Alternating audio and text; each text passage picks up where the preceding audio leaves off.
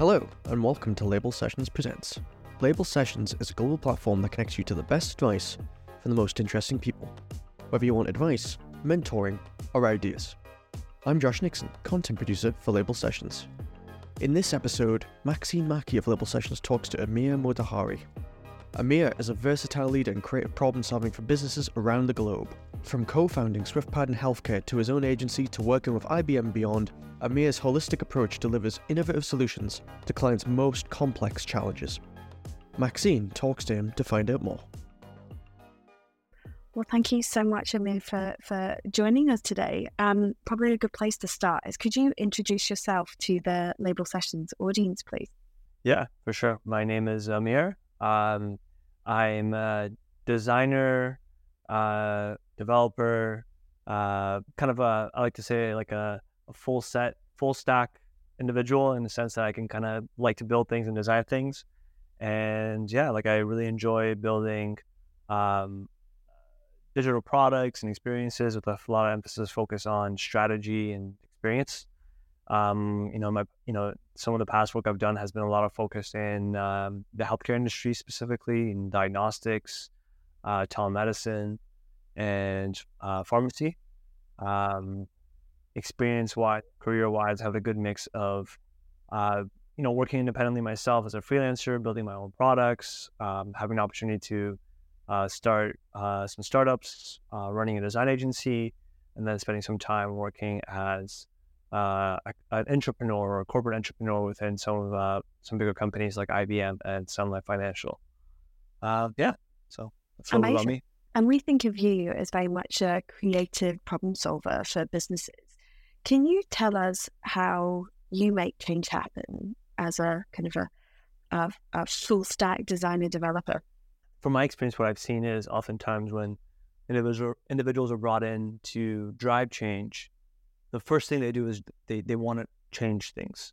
And, and I like to avoid that approach um, with intention because I think the most important thing is you don't want to rock the boat too much and you want to better understand how the business currently operates um, from an operational standpoint, from a business standpoint, from the economics, but more importantly, trying to better understand what is it that we actually do and who we're doing it for and what problem are we solving for. Um, and I think that's that, that's probably a mismark in most instances where I've seen firsthand, whether it's myself, I've been I've been kind of guilty of this, where we like to try to find a solution for a problem instead of identifying the problem itself and then building a solution around it. Or oftentimes you build a vitamin instead of a painkiller.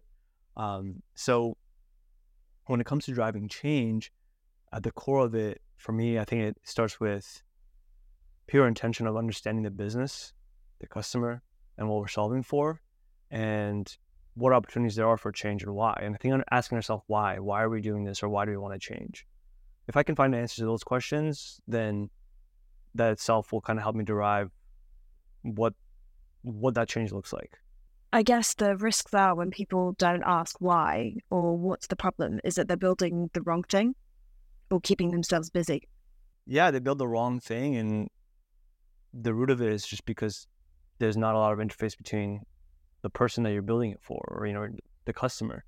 Um, firsthand, you know, I, I, see a lot of companies. You know, again, I, when I say I see a lot of companies, I'm talking about myself as well because I've been guilty of this, and I think it's now a, more of a reflection point for me where we like to do a lot of research and kind of fall into kind of the self self fulfilling prophecy of, oh, I've done a lot of research, and the confirmation bias tells me that this is indeed a problem, without really actually talking to customers and understanding, okay, what is what is this problem you're facing and why are you are you choosing to use our service or product? And what is it actually doing for you and how can we make it better? Talk us through some of the things that you've kind of uh, built and launched that you're proud of. Yeah i think i think I'll, one of my proudest is probably the like the first thing i ever started which was solving a problem for myself and something solving for a problem that i thought i think i understood pretty well um, initially what happened was I grew up in a family of pharmacists, and I saw firsthand how there is an opportunity to be able to one improve the pharmacy business and bring some digital tools into it, but more importantly, look at how do you streamline the prescription delivery process.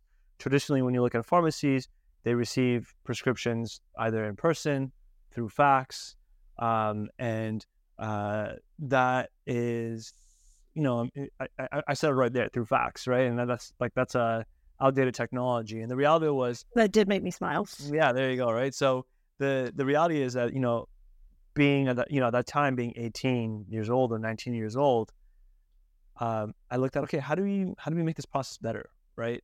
And I was actually very naive at that time, and I think the night being naive helped me kind of approach this problem head on, right? If I look at if I were to look at the same problem now, I'd probably come up with a hundred reasons why I shouldn't be doing this, and I think I'd have to unlearn a lot of things to be able to tackle this problem. But at that time, the night being naive, you know, I was like, you know, it was a very simple question, like, why don't I make this digital? Why can't you know why can't the pharmacy receive actual digital prescription instead of a paper fax? And what we looked at was we looked at the EMRs the doctors were using and realized that there's about like a 10 to 15 percent market share of independent distributors of an open source EMR. The other 80 percent or whatever, the 85 percent are primarily owned by TELUS and some other bigger companies, and they you know they essentially have the, the dominant share. And we looked at integrating these open source EMRs directly with the pharmacy management systems. The underlying challenge there was the pharmacy management systems were also partly owned by one or two companies.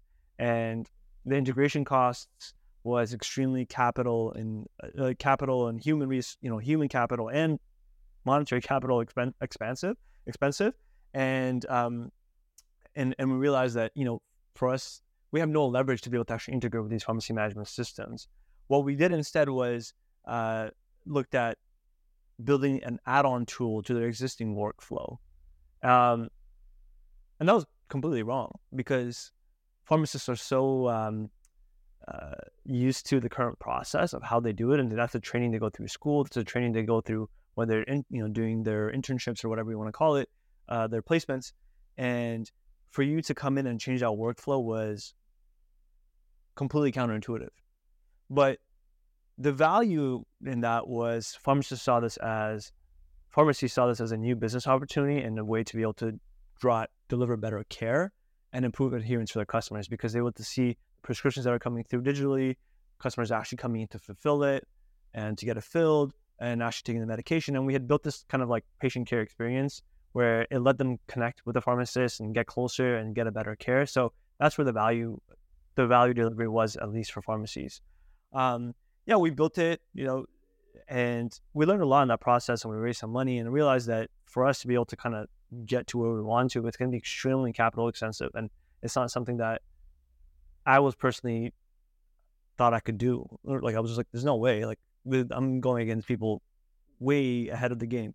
You know, we re- returned this investor money and, and we looked at, okay, how do we pivot from this? And, you know, we, we managed to come across a digital, a bigger company in the digital pharmacy space and remote dispensing that saw the potential in what we had built, and you know we decided to sell like the IP and the assets to that company and and let them essentially take on um, the challenge that we were after.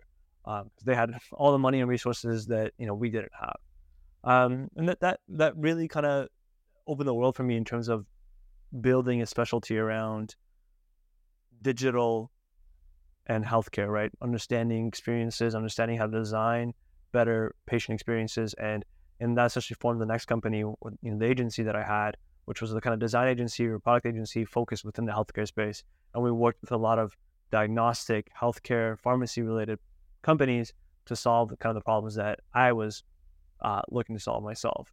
Um, and it really kind of rooted down to three principles, which was one, you know, is there some sort of purpose behind this? Are we just doing this for the sake of doing it, or are we actually driving some sort of change? What is the impact?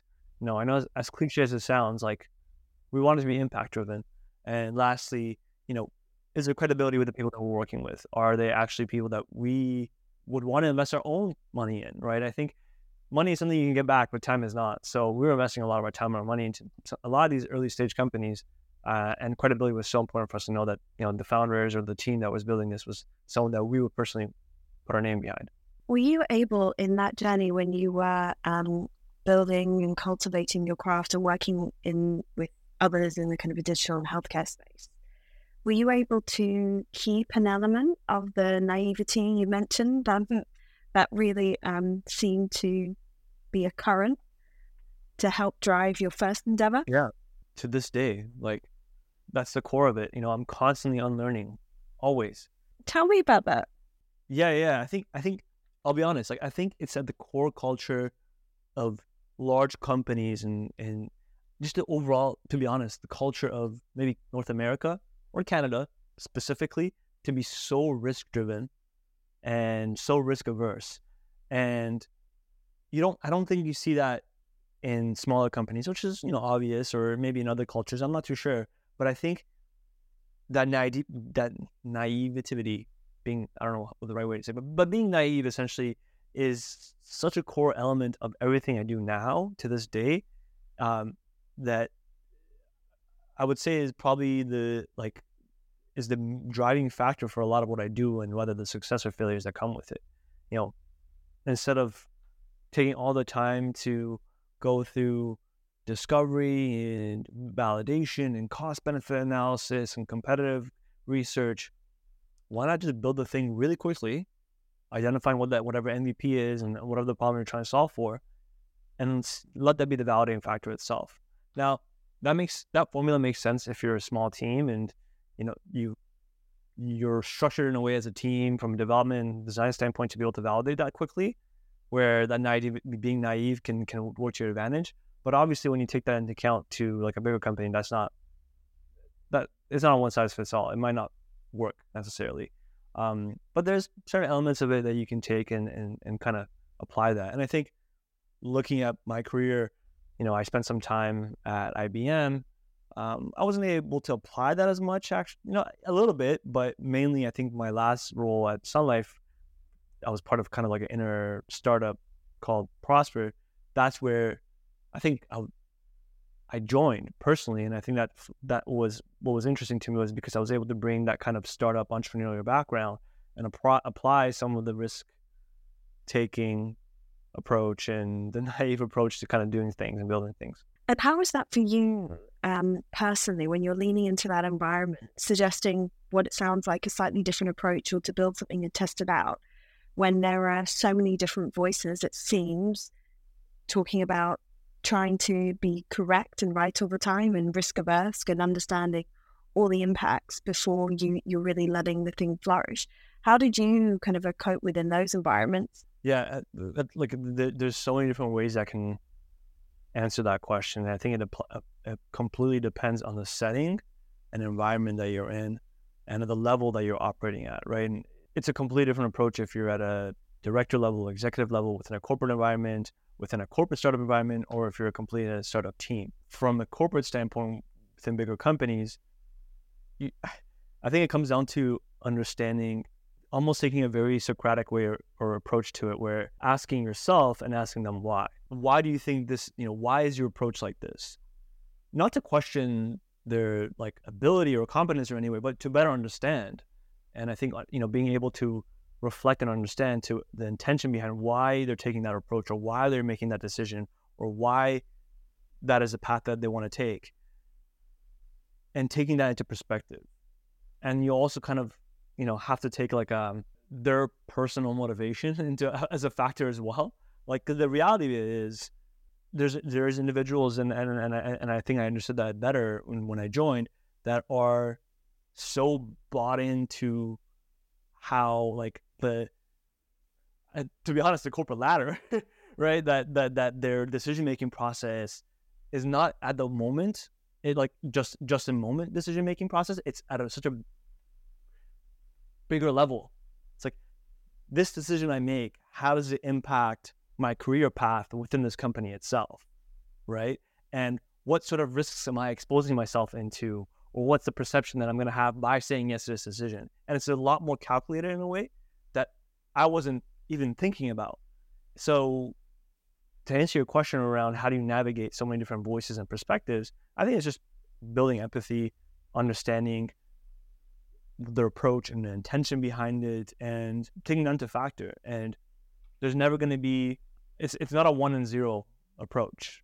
It's it's always going to be a, a middle, and you have to really kind of compromise and understand and have empathy towards yourself and the people around you to me, Amir, about how you cultivate your craft as a maker. So you mentioned being like full stack designer developer. Um, you you cover even in this conversation, everything from inside product development, concept development, and I know that um, your experience building things and designing things. Can you just um, shed some light on how you've cultivated your craft in those different skill sets? Because I'm really interested in the perspective that you bring by being across the board. Yeah, how do you cultivate that? Yeah, like uh, like are you saying like how do you cultivate each aspect of product development from design to development? Like is that where you're referring I to? I think you're unusual because I think you both do design development, are interested in no code development as well. So yeah. it's so from an outsider, I think what, Label Sessions is really excited to work with you because I think you bring a voice around how you can make change happen faster. And you've done it by cultivating skill sets across the product development suite, as well as being um, a startup founder as well. And you've managed to do that mm-hmm. across the board. And I'm interested in how do you find that? How do you um, get better in one thing and not lose touch in another? I'm so full disclosure, like I'm actually Eh, like it, it, it, you know you know what that saying where it's like oh like jack of all trades master of none? Mm-hmm. I'm i'm that like i'm the perfect example of that where you know i can do i can design but am i the best designer? No way. Like i i'd probably you know working in a design team i'm so unconventional with my approach which has its advantages and disadvantages but at the same time it's nowhere close to someone that specializes to that and that's that's you know that's not a surprise. Um same when it comes to development and it comes to um, strategy, whatever the case is. But I think the one um, advantage it's put me at is it's enabled me to build perspective and understanding of each different facet of product strategy, design, and development, and take that factor into account when it comes to decision making process.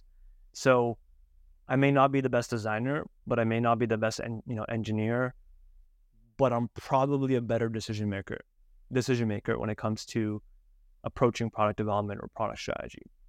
Because I can take a look at you know one from a product standpoint what factors take into account to understand okay like what is the problem we're trying to solve for? And what is the bare minimum that we need to account for to be able to say okay you know what?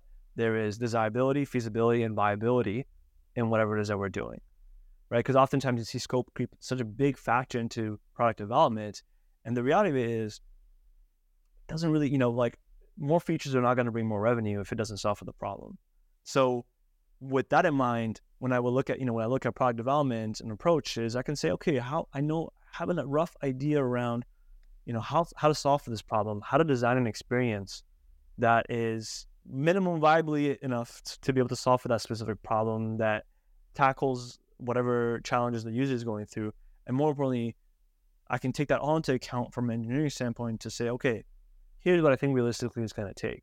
And and and I think the learning curve for that has actually decreased quite a bit with introduction of like GPT and ChatGPT and all that. Because at the end of the day, you can you can work with like ChatGPT and better understand. Like I'm not a good backend developer, and there's times where I have to make certain decisions that I don't know the answers to because I don't know backend development as well. And I I look at AI to enable some of that process for me to say, okay, well I think you know, looking at these 10 features, the eight of these make the most sense because this is what the development effort for that looks like. And it's going to hit all these marks when it comes to desirability, feasibility, and viability. So when it comes to actually managing the scope of whatever it is that we're trying to build for, in line with the viability and the problem solving space, that's where it kind of puts me at an advantage. This podcast is brought to you by Label Sessions, the global platform that connects you to the best advice from the most interesting people. Around the world, we work with brands to connect their people to true leaders, just like the people you hear on this podcast, for live sessions of advice, mentoring, or sometimes to collaborate on ideas. To find out more, visit labelsessions.com and book in for a demo with our team. What advice would you give to other people in the product development space on how to develop their decision making capabilities? And confidence? Well, Learning how to code. I think my biggest regret was I, I started I actually started building websites and coding when I was 17 or 18. And then I stopped and I didn't invest as much time into it. But it wasn't until kind of maybe like last year and a half that I got more invested into it and I have more aspirations to, you know, become a better developer. And it's substantially changed my trajectory and perspective towards everything. You know, now I'm in a place where I'm personally, you know, I've started multiple businesses with others in the space of you know digital products and SaaS and services, and the number one principle at this point is like, if you don't know how to code or or don't have a if you haven't built a website yourself or don't know how to code or don't have a basic technical uh, te- technical understanding, then there is no compatibility for us to work together. Because at the root of it, like the best businesses, in my opinion, are engineering competent teams that are technically technically competent teams, essentially, right? I think that's the most important part because I've seen firsthand a lot of product and design people, which I think lack certain technical understanding, and that is a big gap when it comes to the decision making process. And it, you know, they oftentimes lack questioning or understanding of why certain things are happening. I've seen it firsthand where developers will come and throw an insane kind of estimate on some development effort for something, and the product manager is like, oh, "Okay, cool," and I'm like, "No, like it shouldn't take X amount of days to do that specific feature, but you're not questioning that because you don't have a good understanding." And and I think that's probably the biggest gap when it comes to uh, a lot of teams, specifically within corporate environments, are building them. And this is not a knock on any of the individuals that don't know how to code or anything like that, but I think you know, looking at a career standpoint, having technical understanding is probably um, the biggest advantage you can have, and that's something I was missing, and I wish I did it sooner. So, uh, tell me, Amir, what's on the horizon for you? What are the kind of uh, big problems you're you're looking to solve next? You've mentioned working with different kind of other entrepreneurs, having kind of a different kind of startups under your belt. Um, we're we're quite interested in, in hearing what's next. Absolutely. Um, there's kind of three areas that I'm particularly interested in. And one is my short term goal is to actually build a holding company that manages a portfolio of different products and services, service based businesses and product based businesses. Um, at this point right now, we uh, I've started, you know, started looking into kind of essentially started uh, um, uh, like a design research company that focuses on specifically working with companies on better understanding the customers, building better experiences, and really focusing on building the best onboarding and retention based experiences for them. Um, so that's kind of one part of the business that we started. I've also started a, a no code studio uh, where we specifically work with mid sized companies, mid sized and up companies to build microsites uh, strictly with Webflow for them. So uh, we're able to move at a scale um, and also kind of have built, started working. And this is not, you know, just me only. There's other people involved, but we've started working on um, building uh, like a, a, suite of SaaS businesses, like analytics-based businesses within the no-code space. So my biggest bet is within no-code. Um, and it, you know, within that bet, there's multiple small bets that we're making. So with the design research company, with the no-code microsite development company, and then actually building a suite of products um, that complement our businesses. So right now we're building like um, microsites for a company right now in the healthcare space, and we're looking at how do we improve the landing page conversions on their site and the and the call to actions. And we're using our own analytics tool that we built as part of that service offering, um, which is solving our own problems. So um, yeah, it's it's crazy. Like we I started this, you know, we started this business like maybe two months ago. I I left my corporate job two months ago, and we're already like close to 30,000 recurring revenue, uh, half a million run rate. Um, and this is me not even putting it out there. So, um, you know, I think, I think the aspirations are to build a holding company around that and, and, and see where it goes. And that big bet on no code automation.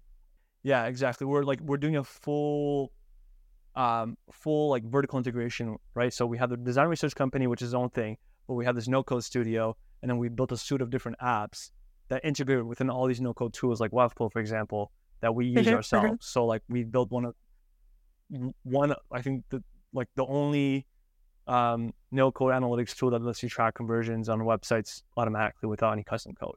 That's a tool we built. It has its own recurring customers, but we also use it with our own customers and our services as well. So that's um that's our focus right now. And do you find so? What do you think? Um, do you think that enterprise clients are aware of the benefits of no code development? I actually don't think benefit uh, enterprise companies should utilize no code specifically for development of any sort of application experiences. There is potential and it will get there, but maturity wise, we're not there yet. Specifically for enterprise clients to take this on, because when it comes to the procurement process, the risk decision making process, and the scalability and the future proof, it's not there yet. Now, mid-sized companies and startups, absolutely. If you're looking to validate a product or experience, I know I, I know uh, an independent founder that has built one of like the biggest apps in transcription summary, like audio space, and it's all built by no code, and it's probably doing like I think half a million or a million or something like that, some crazy number. There's a lot of founders right now that are doing multi-million dollar like exits within the no code space, and it makes a lot of sense for them. Mid-sized to startups, uh, enterprise, kind of. Now, where no code makes the most sense for enterprise companies or mid-sized companies is microsite development. Specifically, if you are within the marketing function of any sort of enterprise company, whether you're a director of marketing or a VP of marketing, you being able to utilize no code development, specifically Webflow or Framer, support your marketing strategy by having micro microsites that are scalable and non-developer dependent, you're guaranteed for promotion. Like that's that's the reality of it. I think that's probably the biggest gap. A lot of these enterprise companies I've seen firsthand are using AEM, which is made for scalability, and it's not because the the reality of it is you're still developer you're still dependent on AEM specific developers. That is freaking archaic. Like this is 2023. Like who uses AEM anymore? And two, you still have developer dependencies because a lot of times these environments are built in ways that developers are required to do some sort of custom work anyways to, to publish this for you. And it's just the nature of this current environment right now because they're they're locked into the vendors. AEM developers want to keep their job and they want to be, they don't want to be uh, um, uh, what do you call it? Um, what's the term I'm looking for? They they still want to be needed, I guess. I forgot what, what, what the term I'm looking for is. But anyways, um, so back to your question, yeah, like I think there's a huge opportunity. If I if I was a director of marketing or VP of marketing right now, I would do every anything in my willpower to be able to utilize something like Webflow Framework because the reality is is you will no longer have developer dependency and you can move at a lot faster pace in a much more cost effective way to shift your digital strategy from a landing page to like the entire funnel from start to finish by by using tools like this. So, um, so yeah, I think that's what I would say is if you're an enterprise company, Webflow for microsite development, no to no no no no no to app development. If you're a smaller startup, absolutely you should utilize it. And you know, I'm I'm not like this is strictly speaking from experience. Like this is what I've done for the past five years, where we've seen the cost savings and the the promotions that people that we work with get when they switch to to, to Webflow for their marketing strategy. So I'm going to move to a bit of a quick fire round. Um, where do you go to feed your brain creatively? Actually, I have this weird obsession lately with studying boring businesses. um, boring businesses is like a weird rabbit hole that I've gone through, and this is like basically. Um, I'll give you an example. Like, have you ever had a need to like um, uh, remove the background of an image? Okay. Like a background image remover. Yeah. The first thing you, you know, you, type in remove image background and that first website you click and upload, right? That website is like one person running it and they're making millions of dollars. And I think they ended up selling it to Canva. I'm very much interested in like businesses like that right now where, you know, a single website that all it does is like currency conversion or generates a password and that are making hundreds of thousand dollars a year and by one person and they don't do anything. So I'm very much interested in that. And that's what I use to creatively feed my brain sometimes to think about yeah, maybe I shouldn't go and tackle a big problem. Maybe this is what I should do instead. um, which is so counterintuitive because I was talking about impact and purpose. But uh, but yeah, that's where I look creatively to kind of help me rewire my brain around when it comes to solving for problems and building businesses. Um, I really enjoy um, just sometimes reading like philosophy and Socrates and just yeah, like just anything psychology based is where I look at creatively but I try to avoid overconsumption of information. My brain's like all over the place. I need less, not more. So, what do you think is overhyped right now, or is there anything that you think is really interesting that's just not picked up by the mainstream?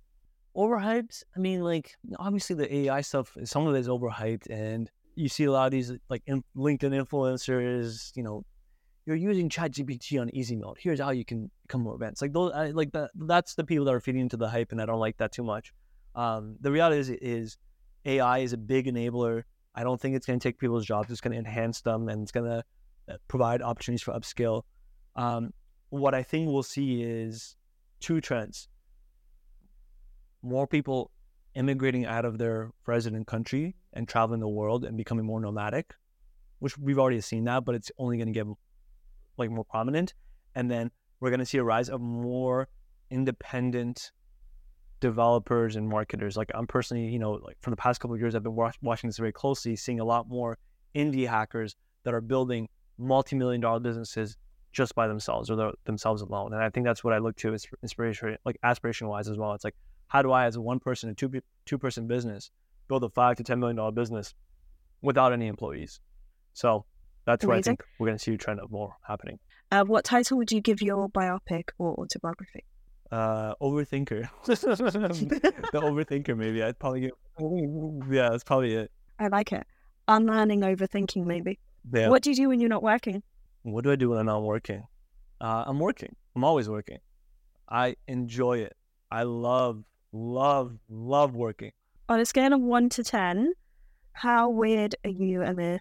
Oh, like I'm a freaking 11, 12, easily. The weirder, the better. Wonderful. If you're not weird, then there's no place for you. You have to be weird. That's perfect. Thank you so much. Um, I've run through everything I wanted to talk to you about. Is there anything you um, I maybe didn't ask you that you wanted to mention? No, I talked too much. I I, I think I talked more than I should have. So I think covered it. None at all. So concludes another episode of Label Sessions Presents. Be sure to follow and subscribe to the podcast no matter your platform of choice. And of course, start your journey today with us at labelsessions.com.